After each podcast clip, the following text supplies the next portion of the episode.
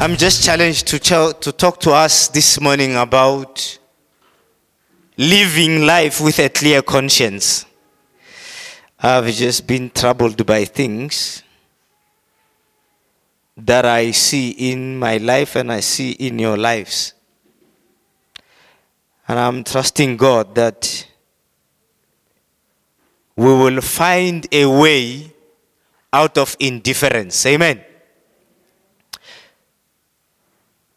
So here's my observation as a point of departure that in our current state of affairs around the world, now, despite the fact that this has been happening for many years, it has now become more and more vivid.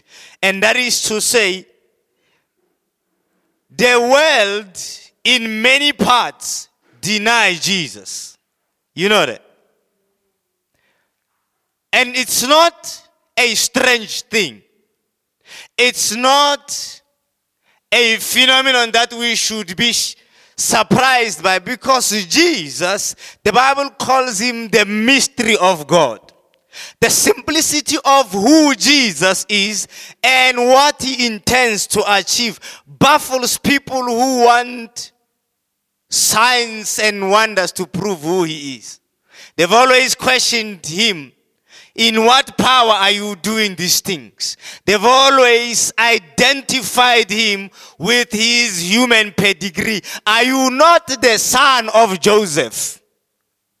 They have observed from a distance that this man, we know him, he's not schooled according to them. Where does he get all this wisdom? And so Jesus is widely and mostly denied by the world. But what is more telling and more painful is that Jesus is widely and mostly doubted by believers.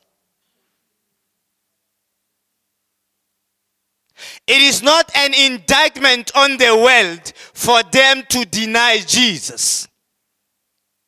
It is an indictment and a shame on the church to doubt him.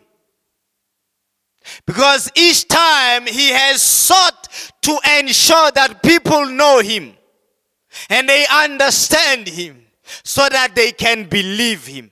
He had asked the blind man, Do you believe in the Son of Man?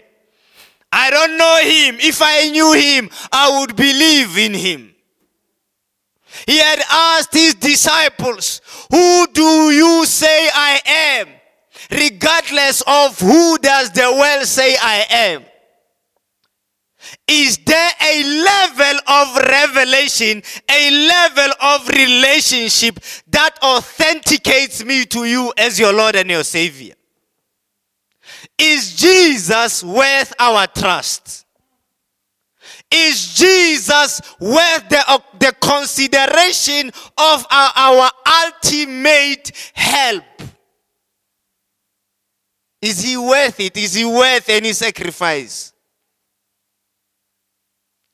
And so, this morning I just want us to look at what Paul testifies about himself in relation to his serving the Lord. So I want us to start from the book of Second Timothy.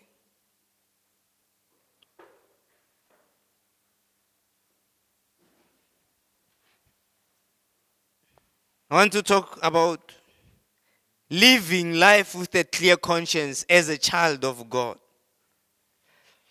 Second Timothy chapter 1, I'm reading from verse 1. It says, Paul, an apostle of Christ Jesus, by the will of God. Paul continues to attest all the time that God, who foreknew before I was formed in my mother's womb, at the appointed time, he called me and designated me and released me into the heralding of the gospel of peace. He says, I am an apostle by the will of God. I have not started serving God through personal ambition, through the desire to start a church and make money. I have, I don't have a wicked witchcraft spirit of manipulation where my desire is to achieve my ends through using other people as means. Paul says, I am not here to meddle with the gospel for financial gain, but I am here by the will of God. Therefore, I do not owe my being here from your commendation or your voting. Paul says, You did not vote for me to be an apostle. And sometimes every child of God has to come to that place where you know that I am unapologetically here by the will of God and for Him and Him alone. Because we worry a lot about what we think, what we achieve, what people applaud us for. Paul says, I have no business of trying to please men. Why? Because I'm not here by the will of men. I'm here by the will, the purpose, and for the pleasure of God. How sad that the church is full of people who are no longer convinced that I don't have to make excuses for being here. I don't have to make excuses for living out my purpose in God. Because no man has hell or heaven to dictate to me how I should live. I live for the audience of the Trinity and for the pleasure of God in my mistakes, in my successes, I stand and I fall for him who called me. Paul had that conviction. Are you still there, saint? And he says these words he says, according to the promise of life that is in Christ Jesus, he says, I live with a conviction that Christ has a promise for me. It's not just one, he's, he's highlighting one. But Peter tells us, Peter says, God has given us great and precious promises through which we can be partakers of his nature. These promises elevate us from the limitations that people put on us. Because through these promises, we learn that with God I can scale a wall. With God I can face an army. With God nothing is impossible. With God in my weaknesses, His strength is perfected in me. I don't have to lament my limitations. I don't have to cry over my inadequacies. I don't have to look down on myself because I am unable. I am aware that not only has He given me promises, but He has sealed me with His Holy Spirit. And with the Holy Spirit in me, I'm able to make a declaration based on a promise that cannot be thwarted that I can do all things. However impossible, however hurtful, however difficult they may seem. But if Christ is my strength, I can do it. And I'll have to do it against the voices that say, You can't. You are unable. You are disqualified.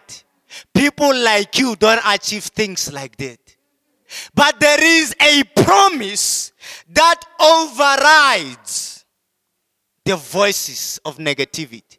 But if a man, a woman, a child of God has not held to a promise of God, there is a hope for a dog to catch a rabbit than for you to do the things you are hoping to do. Because other things, naturally, the odds are stacked against us. That is why we need a rhema word from God. You need a word that anchors your soul. That um like Mount Zion. I'm like a palm tree. I bend as low as I can, but I don't break.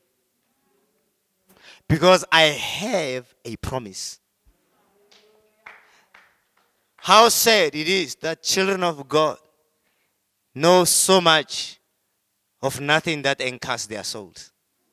For the very things that they are trusting God for. So Paul says, verse 3 I thank God whom I serve as my forefathers did. There is a legacy here. He says, with a clear conscience.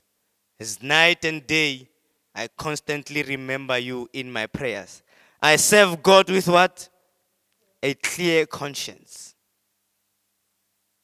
I want us to go to the book of Acts 24. Paul testifies.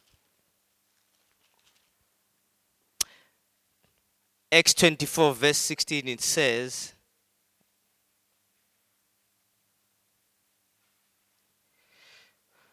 Acts 24, verse 16. So I strive always to keep my conscience clear before God and men. Another version says, I am always in pains to keep a clear conscience before God and and men. So those who study the words, the etymology of words, how words came by, how they began, know that conscience as a word is a derivative from Latin. We know what does science talk about? Knowledge, right? For those who study, scientia et labor, knowledge at work. So this one is knowledge, science, or then you have con with. So conscience basically says with knowledge or out of knowledge. Right? What is a conscience, therefore? A conscience is our moral compass, our ethical compass, our attitudinal values compass of what is right and wrong based on knowledge. In other words, with knowledge. It is our knowledge reference point of what is right or wrong. Does that make sense? Now, in other words, conscience as an embodiment of knowledge itself. If, if conscience was a cup, it would not be a problem in itself. What would be the problem is what fills the cup. Are you still with me? Which means the knowledge that informs your heart of what is wrong or right is where your problem with your conscience is. so the Bible talks. I wanted to read all these portions of scripture. I'll just read Romans chapter 2. The other ones I won't read. Romans chapter 2, you remember where it speaks about those who will die under the law. I'm reading Romans chapter 2, taking from verse 12. It says, All who sin apart from the law. What is the law? The law is the body of knowledge given by God to Israel to determine what is wrong or right. Are you there? So the conscience of an Israelite would be informed by the knowledge that comes from the law. Are we still okay? So it says, all who sin apart from the law will also perish apart from the law. And all who sin under the law will be judged by the law. For it is not those who hear the law who are righteous in God's sight but it is those who obey the law who will be declared righteous. Already you get an understanding of how the law of the conscience is going to work. there is a knowledge of what is right and wrong based in the context of Israel on the law. But the knowledge itself does not justify, does not make you right, does not vindicate you until it becomes a choice of obedience of what is right from what is wrong. So it is not good to say, I know that the law says, Thou shalt not murder. The body of, lang- uh, of, of knowledge contained in the law tells you that to kill someone is wrong. Right? To know that does not make you right with God.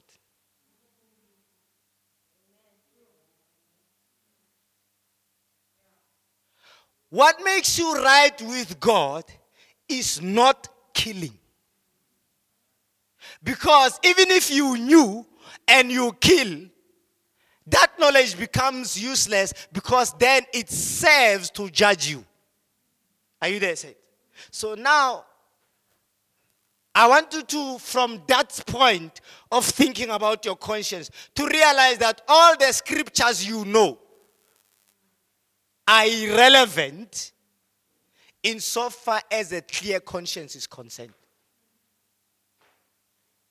All the scriptures you know simply tells you that you have the body of knowledge in your conscience to determine for yourself what is right and wrong.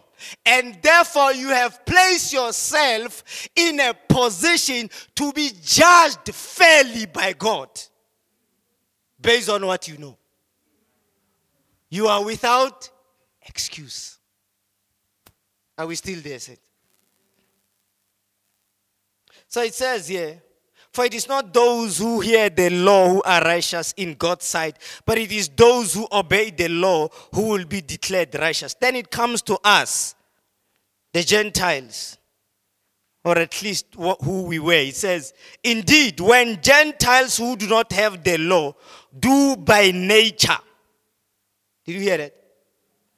Things required by the law, they are a law for themselves even though they do not have the law, since they show that the requirements of the law are written on their hearts, their consciences also bearing witness, and their thoughts now accusing, now even defending them. So let's let's get to quickly into what then puts knowledge into our consciences. The Bible says God's invisible qualities, His attributes, His power, what, what God is capable of, and who He is, is naturally made known to all of us. So, according to the Bible, only a fool can say there is no God, right?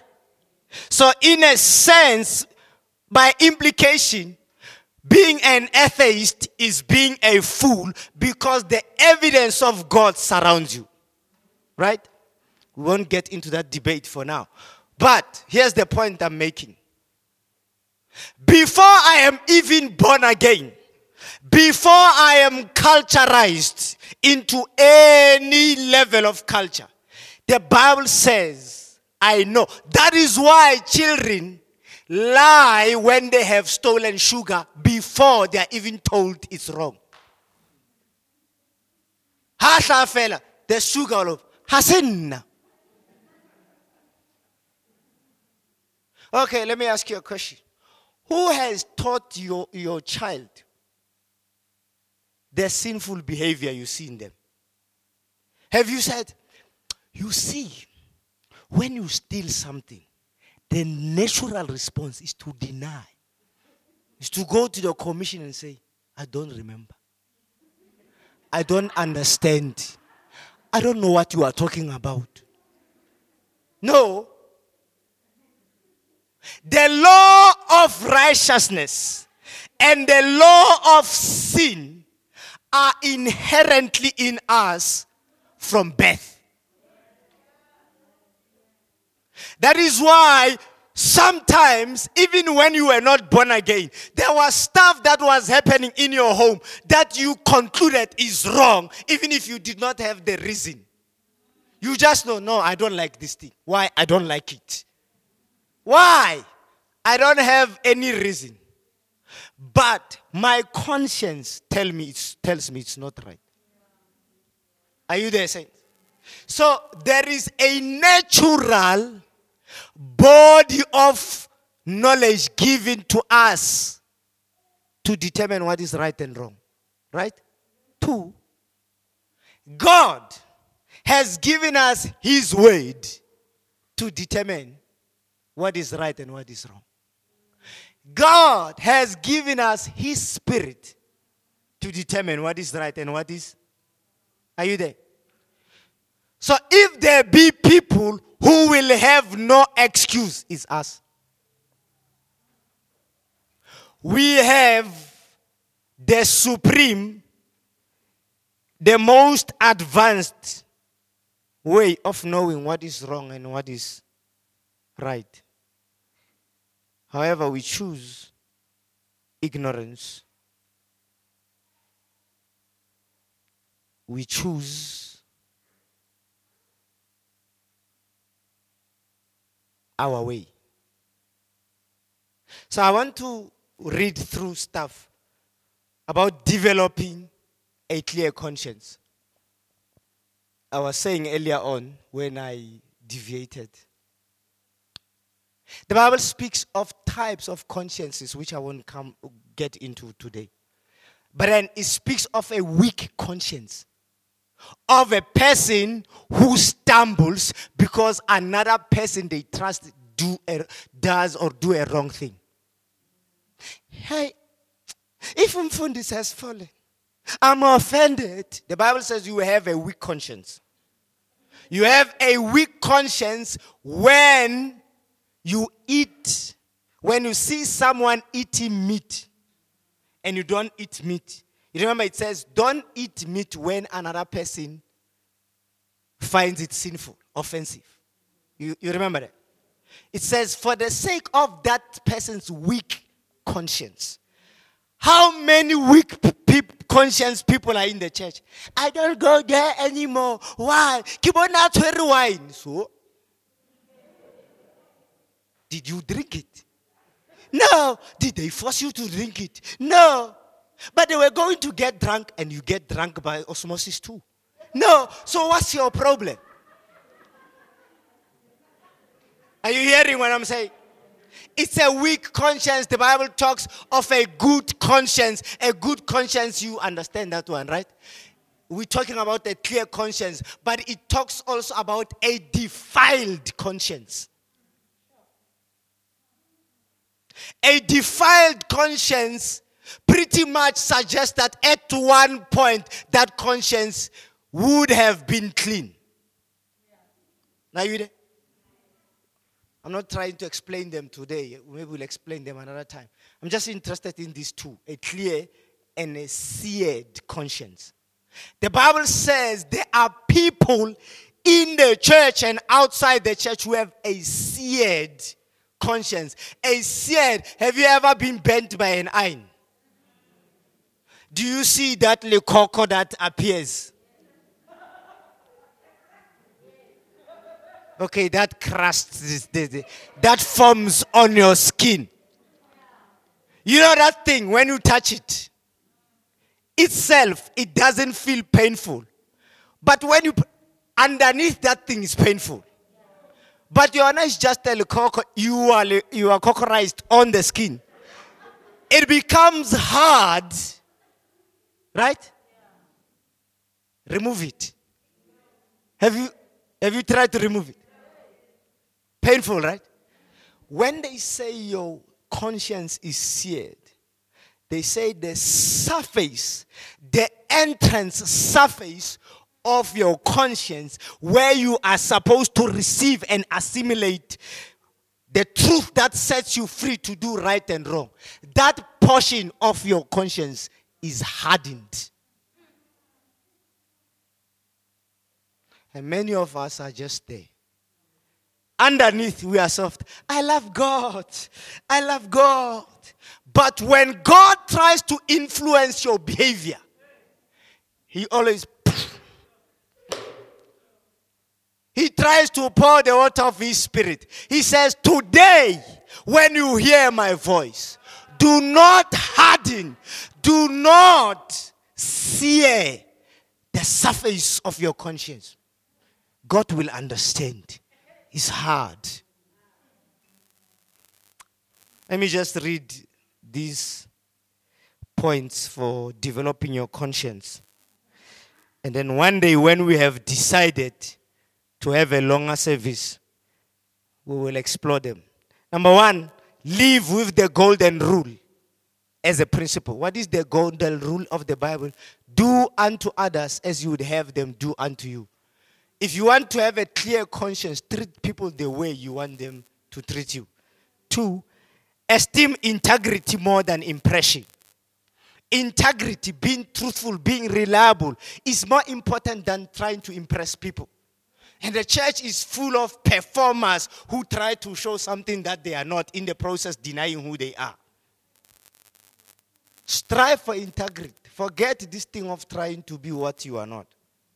Number three, have very clear convictions about the higher standards of truth and seek to live by those standards. Be convinced that God's word is the highest standard of truth. And be convicted and choose to live by that. In other words, don't choose your opinion or other people's opinion. Choose what God says. You know, when you know you have obeyed God, you have peace. Number four, strive to always to see the plank in your own eye. You know, Jesus says, Lunale makat, you want to go and try and remove a speck in someone's eye. So try to always remove the plank. What does the song say? Sweep around your own front door before you try to sweep around mine. Once you can see your mistakes, you'll find no pleasure in continuously judging other people for theirs. Keep in step with the Holy Spirit. Galatians says, if we are led by the Spirit, we must keep in step. When you keep in step with the Holy Spirit, you won't be misled, isn't it? For as many as are led, they are the sons of God. Make it a habit not to postpone obedience. That one is a big one for all of us, isn't it? Holy Spirit says, pray for this person in a taxi. Hmm? Go and tell them what I'm saying. You? I'm not a pastor. How many of you know the guilt of postponing what God said you must do? Make it a habit not to postpone obedience. Seven, desperately seek God's glory in your dealings, in your attitude and actions, instead of fulfillment of your personal ambitions and status. Make it your, your, your pursuit that I want to bring God's glory in this thing. Not how does it feel for me? Will it benefit me? Don't be in the tender business with God. You see, now these things, that we are watching, they, they affect our heads. God, you, you want me to do what? To preach. Okay, no problem. What is in it for me? Firstly, you, you belong to Him. Even if there was nothing for you, make it about His glory. Number eight, walk in forgiveness. The things you grip in your heart are eating away a clear conscience. Remove grudges, basically. Mind the influence of the world on your inner world.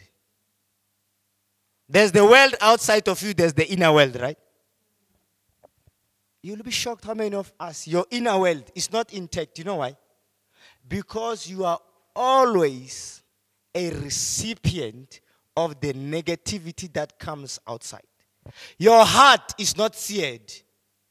Your heart is nicely permeable, except that the body of knowledge it receives is not good for your eventual life. I know a lot of people in our church. Agir. Agibabon. They are not here today. If you want to know anything worldly, ask them. Mind the influence of the world on your inner world.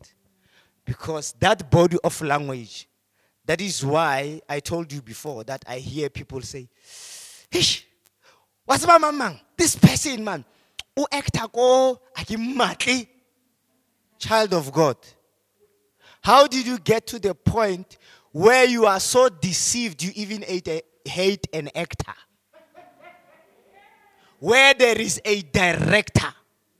Because they know they have influenced your heart enough that if we they just bring someone with a knife, run away, run away. He's good. Hey, these people are acting. Hey, mulale. I'm almost done. You see what they do to you? And then they go around, they, they, they, after they finish the season, they drink. We had a nice season, and when I want to fell. I hate this kid. You know, she did this, this, this to my favorite. Listen, all your favorites are fakes. Your body of knowledge about what is right is informed by fakes. Are you there, Saint? Can I finish these two? Okay.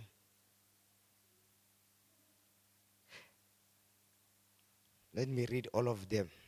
Live with a healthy view of the repercussions of earthly activities in all eternity.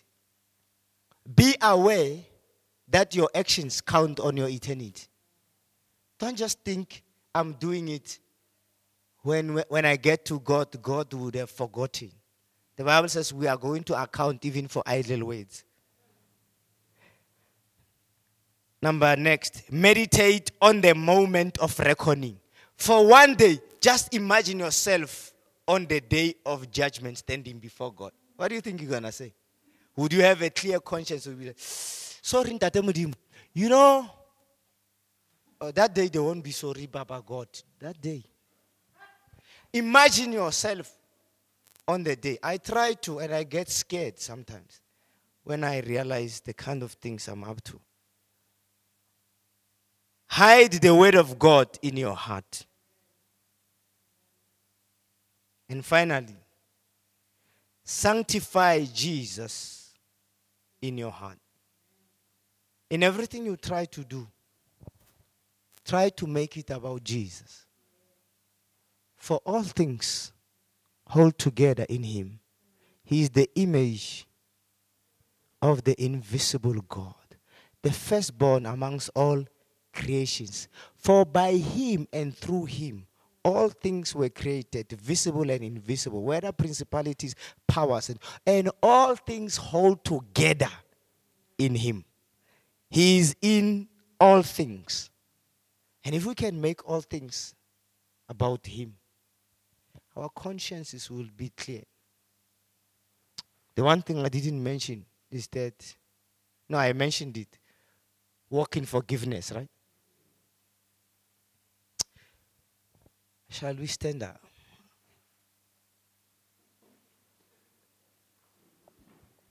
Here's a question I have.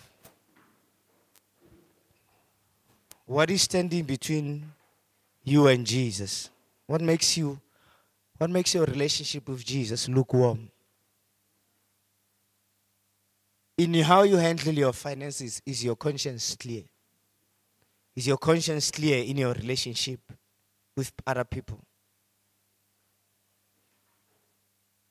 when I die myself, I don't know about you. I want to know, I want to know, I want to be clear in my heart that I didn't spare myself in serving Jesus who did not spare himself in saving me.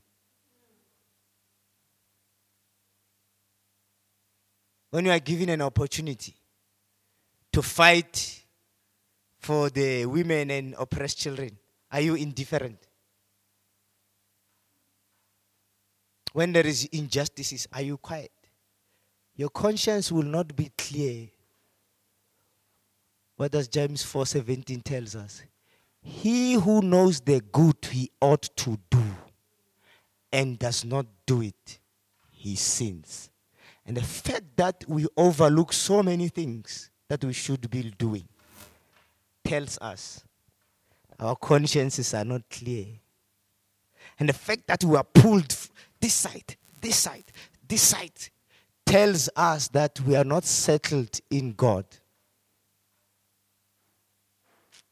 So this morning, I just want us to take a moment and pray before we close the service. Let's pray for children of God first. Let's pray for ourselves. I have tried to work on a list of the things where I think my conscience is not clear. Is your conscience clear about how you treat your siblings, your biological siblings, your family? Is your conscience clear about the many people you choose not to help because they offended you when you have? Is your conscience clear that you drive five cars and your parents don't even have food? Is your conscience clear that you hate your relatives because they serve ancestors? You see, there's a long list, right? There are things I want to make right with God in my conscience so that I can say, as for me, I am innocent of all men's blood. Those I needed to tell about Christ, I told them. Those who are unlovable, I had to love, I loved. Those that I, f- I had to forgive when they were like mosquitoes to me every second. I forgave them. Those that I felt they deserve what they got, I went and blessed them despite them persecuting me. My conscience is what? I have not withheld good where it was due when it was in my power to act. So, won't you take time? I'm going to be praying louder. But won't you take time? Pray for yourself. Make your own mental list of the things you need to clear your conscience around. You know what is the right thing to do. Sleeping around is wrong, but you have found a way to justify it. Your conscience will never be clear before God. You can claim there is now no condemnation. It won't work. Just so you know. There will be condemnation where God is disobeyed because the devil will condemn you and your heart will condemn you. But if you have, if you are clear, you can say, Get thee behind Satan. And you can say, My heart, God is greater than you. So, Heavenly Father, we want to pray right now in the name of Jesus. We want to pray for those that are here and those that are at home. That we may know the power of forgiveness, the power of grace, the power of love. These have been extended to us through the finished work of the cross of Jesus. And these were unconditionally given to us who are gathered here, who are washed by the blood of Jesus. And I want to pray that as people who have received grace, we may learn, Lord, to release grace to others, to love others, to not put conditions for forgiveness, to walk in the integrity of heart, Lord. To be men and women of our ways who are reliable, who are trustworthy, who are faithful, Lord.